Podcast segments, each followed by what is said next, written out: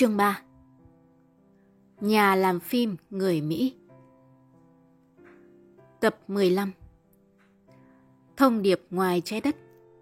Bộ truyện dài tập tứ quái TKKG của nhà văn Stephen Wolf, Phóng tác Nhà thơ Bùi Chí Vinh.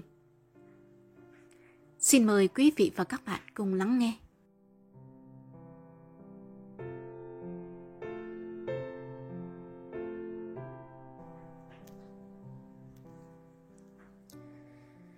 Tròn vo ngẩn người ngắm tấm biểu ngữ khổng lồ căng trước khu nhà nghỉ Finkenstein.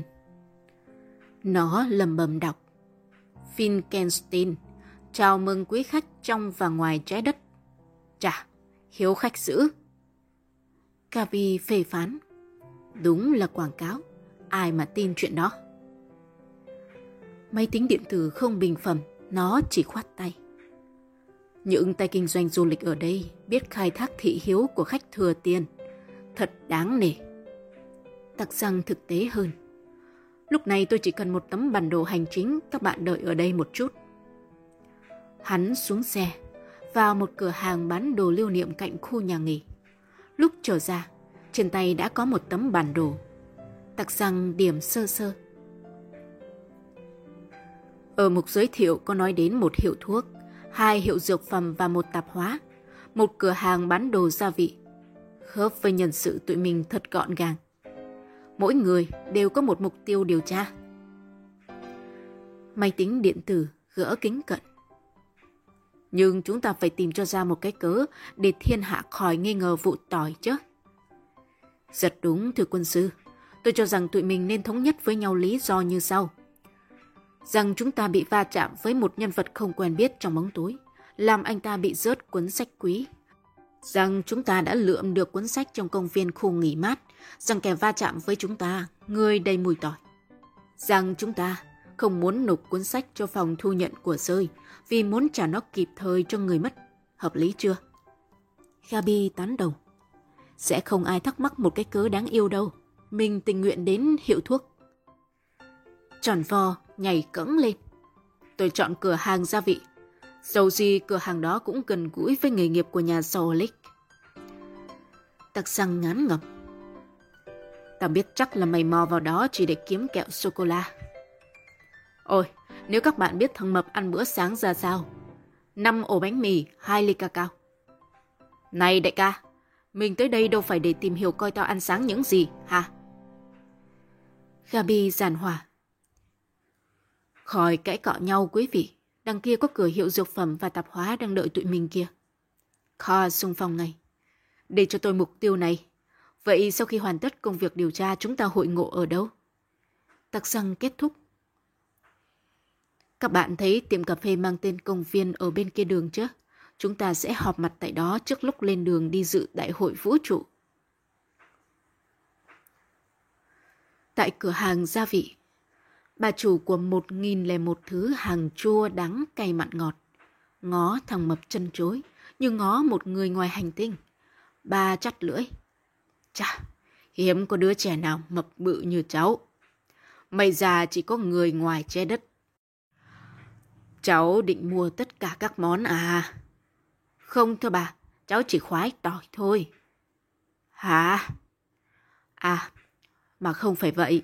Cháu định hỏi thăm một kẻ ăn tỏi, ăn đến mức lúc nào trong người cũng bốc hơi tỏi. Số là thế này. Nó đỏ mặt kể lại cho bà ta nghe câu chuyện trời ơi đất hỡi của tặc rằng. Thì thằng Mập vốn không quen bịa chuyện mà. Người đàn bà mỉm cười.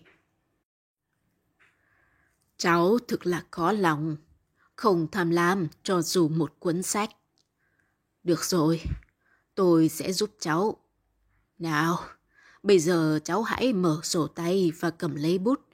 Tôi sẽ đọc cho cháu danh sách 30 khách hàng thường xuyên ăn tỏi.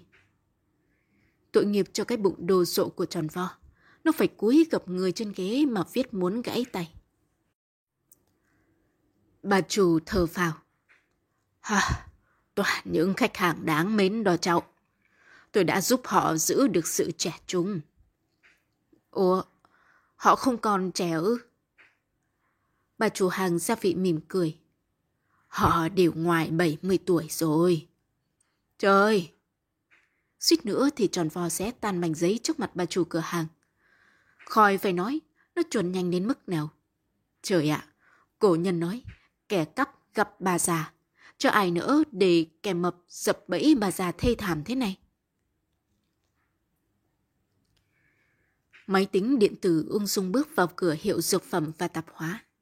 Nó tự tin quan sát mọi thứ lình kình trên mặt quầy trước khi dán mục kình vào người đàn ông dị dạng, đeo kính gọng sừng, da vàng ịch.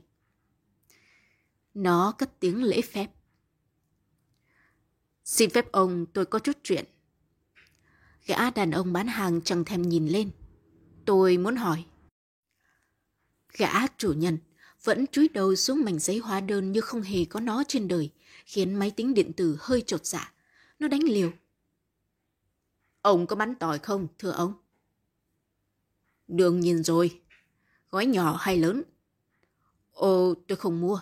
Tôi muốn tìm một người thường xuyên ăn tỏi. Nó kể câu chuyện cổ tích của tặc răng chớp nhoáng, như sợ gã đổi ý. Không biết câu chuyện du dương tới cỡ nào, mà tay chủ tiệm ngẩng đầu lên. Giọng gã ồm ồm. Cút đi chỗ khác, đổ nhãi dành vô tích sự. Tao rảnh lắm hay sao mà còn quan tâm tới cuốn sách vớ vẩn của mày. Mày có muốn trả lại cho thằng ngậm tỏi thì cứ việc đến phòng thu nhận của rơi ở tòa thị chính. Mà khách hàng của tao cũng chẳng có ai mê man ba cái thứ tỏi như chúng mày. Cút. Cút thì cút. Kha nhún vai đi ra. Dù sao nó cũng nắm được một thông tin.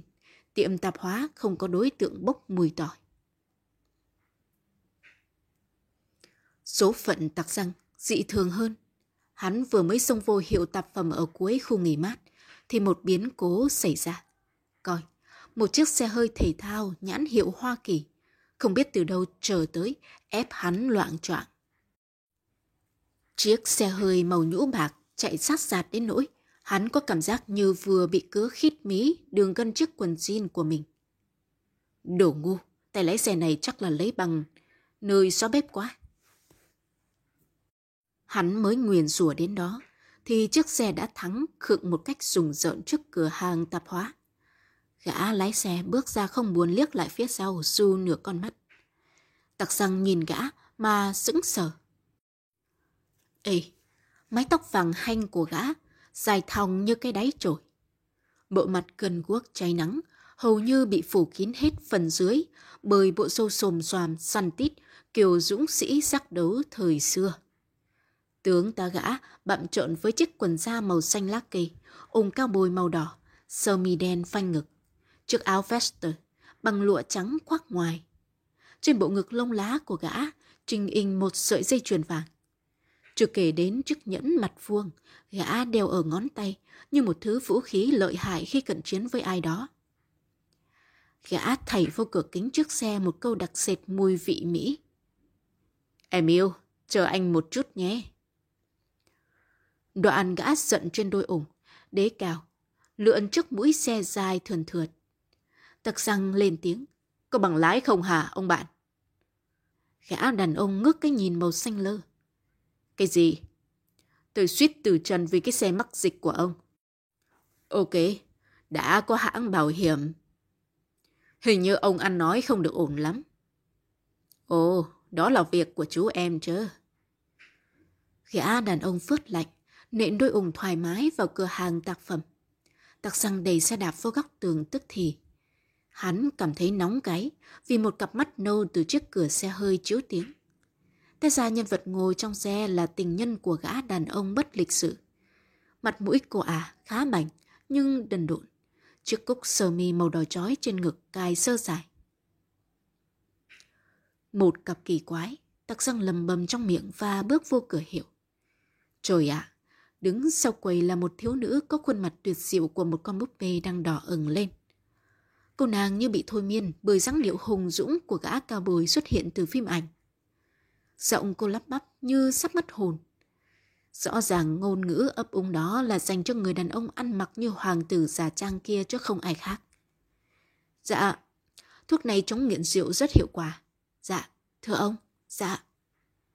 Gã cao bồi cắn một màu da bong ở đầu ngón tay cái, nhổ xuống sàn rồi ra lệnh. Lấy loại dược phẩm đó lẹ lên, cô em. Lúc cô nàng yểu điệu bước vào sau cửa hiệu, thì tặc xăng đã tiến sát sau lưng người đàn ông. Hắn nhận xét. Cái đồ bẩn như heo. Gã tóc vàng vẫn cười nhăm nhở. Ủa, cũng lại là chú nạn nhân giao thông này sao? Bệnh viện ở cạnh nhà ga, chú em thân mến à? Tiếng Đức của gã đàn ông người Mỹ hoàn hảo không một chỗ nào có thể chê trách được. Nhưng tặc sang chê trách việc khác. Hắn cằn giọng lạnh tanh. Nếu ông tiếp tục cư xử như thế, ông sẽ là nghề đầu tiên nhập viện đó. Ở xứ này người ta không phóng xe như con lợn điên. Ngay đến một tên robot nghiện rượu cũng phải có bằng lái. Đừng hỗn xược với ta, chú em. Sáng nay ta không được vui. Chú em không mạnh khỏe hơn một con bò rừng bị ta trồng cổ ở tiểu bang Texas đâu. Thắc sang nhích mép. Cứ thử coi, thưa ông. Tôi muốn được thọ giáo bài học chăn bò của ông. Nhưng ông anh sẽ cần đến nhiều thuốc đó và hy vọng cô nàng tóc quan đang chờ ngài kia, biết lái xe, để chờ ông anh tới bệnh viện. Rừng râu sồm của gã bị mở ra sáng loà, hai hàm răng nghiến lại, chuẩn bị phun ra những lời chửi rủa. Nhưng rồi đột ngột khép lại vì người thiếu nữ bán hàng có khuôn mặt búp bê đã xuất hiện đúng lúc. Cô gái thỏ thẻ. Thưa ông Owen, giá, à, giá 8 mark 90 xu ạ. À? Gã người Mỹ mỉm cười bẹo má cô gái. Ồ, em biết cả tên tôi nữa ư. Tuyệt đấy. Cô gái cúi đầu thẹn thùng. Dạ, ông khiêm tốn quá. Ở đây ai mà không biết ông ạ? À? Owen ngửa mặt lên trời cười thích thú. Gã đặt xuống quầy 10 mark và bỏ đi một mạch như một hoàng tử hào hoa. Tặc Giang cảm thấy không cần rượt theo gã làm gì, hắn còn phải làm việc với cô chủ một chút. Hắn giễu cợt. Anh ta là ai vậy chị? Một anh chàng êm như nhung. Chỉ tiếc rằng... Cô bán hàng trố mắt. Trời đất, cậu không biết lai lịch ông ấy sao? Đó là Thomas Owen, thường gọi là Lucky. Thomas Lucky Owen, một con người lừng danh. Có lẽ ông ta lượn lờ trình diễn thời trang chuyên về loại quần áo sặc sỡ hả? Cô gái cắt ngang sự suy nghĩ tầm thường của hắn. Tôi đoán cậu không phải là dân Finkenstein. Dân chúng ở đây ai cũng biết Owen là một nhà làm phim người Mỹ. Tôi xin lỗi, tôi từ thành phố mới đến. À, vậy hả? Này nhé, tôi tiết lộ cho cậu biết, đoàn làm phim của Owen đã ở đây hơn một tuần lễ. Họ đang quay cảnh của một bộ phim chấn động địa cầu. Cả 10 triệu đô la bỏ ra chứ đâu phải ít. Bộ phim khoa học viễn tưởng đó mang tên quái vật từ vũ trụ, mà Lucky Owen vừa là đạo diễn, vừa là tài tử chính. Báo người ta đăng tin rầm rầm. Cô gái cắn môi, mơ màng. Ôi, tại sao tôi lại quên xin ông ấy một tấm hình nhỉ? Tặc răng giờ khóc giờ cười. Thảo nào ba cái chuyện đĩa bay ngoài trái đất biến thành thứ đặc sản địa phương của dân Finkenstein này. Hắn đá một câu chán phèo. Cần chi phải xin một tấm hình hả chị? Trong tay chị đang có 10 mắc của nhà làm phim người Mỹ. Sau này chị có thể bán đấu giá chơi nếu anh ta lượm được giải Oscar điện ảnh. Ờ nhỉ, mang rằng loại thuốc đó hợp với ông ta. Nó còn có tác dụng chống đau dạ dày nữa. Cuộc đối thoại bất ngờ chuyển sang vấn đề thuốc men như một cơ hội ngàn vàng đối với tặc rằng hắn làm bộ xà tàng. Biết đâu anh ta sẽ hết ghiền khi dùng tỏi. Cô gái đệ tử của nghệ thuật thứ 8 lắc đầu. Vô ích, và lại cửa hiệu chúng tôi không bán tỏi. Không bán tỏi? Chứ sao? Ông chủ của tôi thù ghét tỏi. Tặc răng thở dài. Rốt cuộc hắn chỉ thu hoạch được hai thứ, chẳng ăn nhập vào đâu. Gã người Mỹ đáng ghét và cuốn phim quái vật từ vũ trụ hoang đường. Gabi là một cô bé chưa hề biết nói dối. Vì vậy câu chuyện cổ tích của tặc răng làm trái tim cô bé đập mạnh. Cô sẽ ăn nói như thế nào trước ông chủ hiệu thuốc có vẻ mặt vô cùng đứng đắn đây. Cô nín thở, hít một hơi dài trước khi lên tiếng. Cháu sẽ kể cho bác nghe một câu chuyện, bác có đồng ý hay không? Người đàn ông trung niên nhau mắt nhìn cô bé đầy thiện cảm. Ông ta trả lời thật cởi mở. Tôi sẵn sàng nghe cô bé xinh đẹp ạ. À. Câu chuyện vừa chấm dứt, bỗng dừng ông chủ hiệu thuốc đưa mắt qua Gabi, nhìn qua tiền sảnh. Một vị khách nào đó mới bước vào. Gabi quay lại chớp nhoáng và cô bé đối diện với gã chưa đầy một cánh tay. Hãy ngó kỹ nhân dạng của gã khách hàng. Cặp mắt màu xám thép của gã lóe sáng rồi cụp xuống kín bưng. Lạy chúa! Cô bé Linh cảm thấy gã vừa nhìn tròng chọc vào mái tóc vàng óng ánh của mình. Đầu gối cô muốn khuỵu xuống. Gã cất giọng khàn khàn. Chào ông, tôi cần một món hàng dược phẩm của ông. Ông chủ hiệu thuốc gật đầu. Anh làm ơn đợi tôi một chút. Ông quay sang cô bé. Vấn đề cháu đặt ra khá phức tạp đó. Chắc phải hiểu là ở cửa hiệu này có hàng trăm khách hàng đến mua tỏi.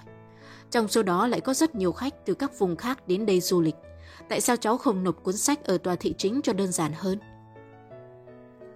Gabi thất vọng, nhưng hiểu rằng chẳng còn cách nào khác. Cô bé cảm ơn ông chủ hiệu và lại cảm thấy người khách mới vào thoáng nhìn mình rất nhanh. Gã có mái tóc đen rậm, một bộ mặt tầm thường với lớp da thù, cặp mắt gian xảo, gã ăn mặc khá cầu thả. Gabi dùng mình khi bước qua mặt gã. Trời ạ, ở mép trái gã thanh niên gian xảo đó hiện lên một vết sẹo trắng toát và hình như gã lại nhìn theo cô. Ra tới ngoài sảnh, Gabi vô tình dừng lại để sửa soạn lại áo quần. Cấu áo phông của cô buột ra, dài hơn áo len và cô đã nghe được màu đối thoại quý hơn vàng. Anh muốn mua loại thuốc gì? Dầu tỏi, loại 100 viên. Có ba loại. Loại nào cũng được, tôi mua dùng thằng bạn. À này, con nhỏ hồi nãy yêu cầu gì thế? Gabi đứng chết chân, cô nép vào một góc tường, coi tiếng người bán thuốc quá đỗi thực thà. Cô bé xinh đẹp đó hỏi thăm một nhân vật nghiện tỏi. Anh ta và cô bé va chạm trong bóng tối rồi đánh rơi cuốn sách. Và người chủ hiệu kể lại câu chuyện cổ tích của TKKG.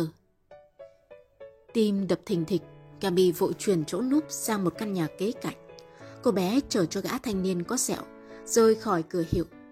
Khuất sau một khúc ngoặt là ba chân bốn cẳng phóng đến gặp ông chủ dễ tính. Giọng cô bé hồn hển. Chào bác. Cháu bỏ quên gì phải không? Không, cháu chỉ muốn biết về người mua thuốc vừa rồi của bác. Ông chủ hiệu cười xuề xòa. Đây là lần đầu tiên tôi gặp anh ta. Nhưng anh ta không phải là người cháu đang tìm đâu. Bởi lẽ tôi đã kể với anh ta câu chuyện của cháu. Nếu anh ta thì anh ta đã nói ngay rồi. Hơn nữa, người anh ta đâu có mùi tỏi. Anh ta nói mua tỏi dùm một ông bạn. Mà đó là cuốn sách gì vậy cháu gái? Dạ, à vâng, đó là một cuốn kinh thánh ạ. Cảm ơn bác về tất cả. Gabi lững thững như một cô công chúa nhàn du, nhưng đôi mắt xanh biếc không ngừng quan sát chung quanh. Cô đột nhiên cảm thấy một nỗi lo ngại mơ hồ nào đó.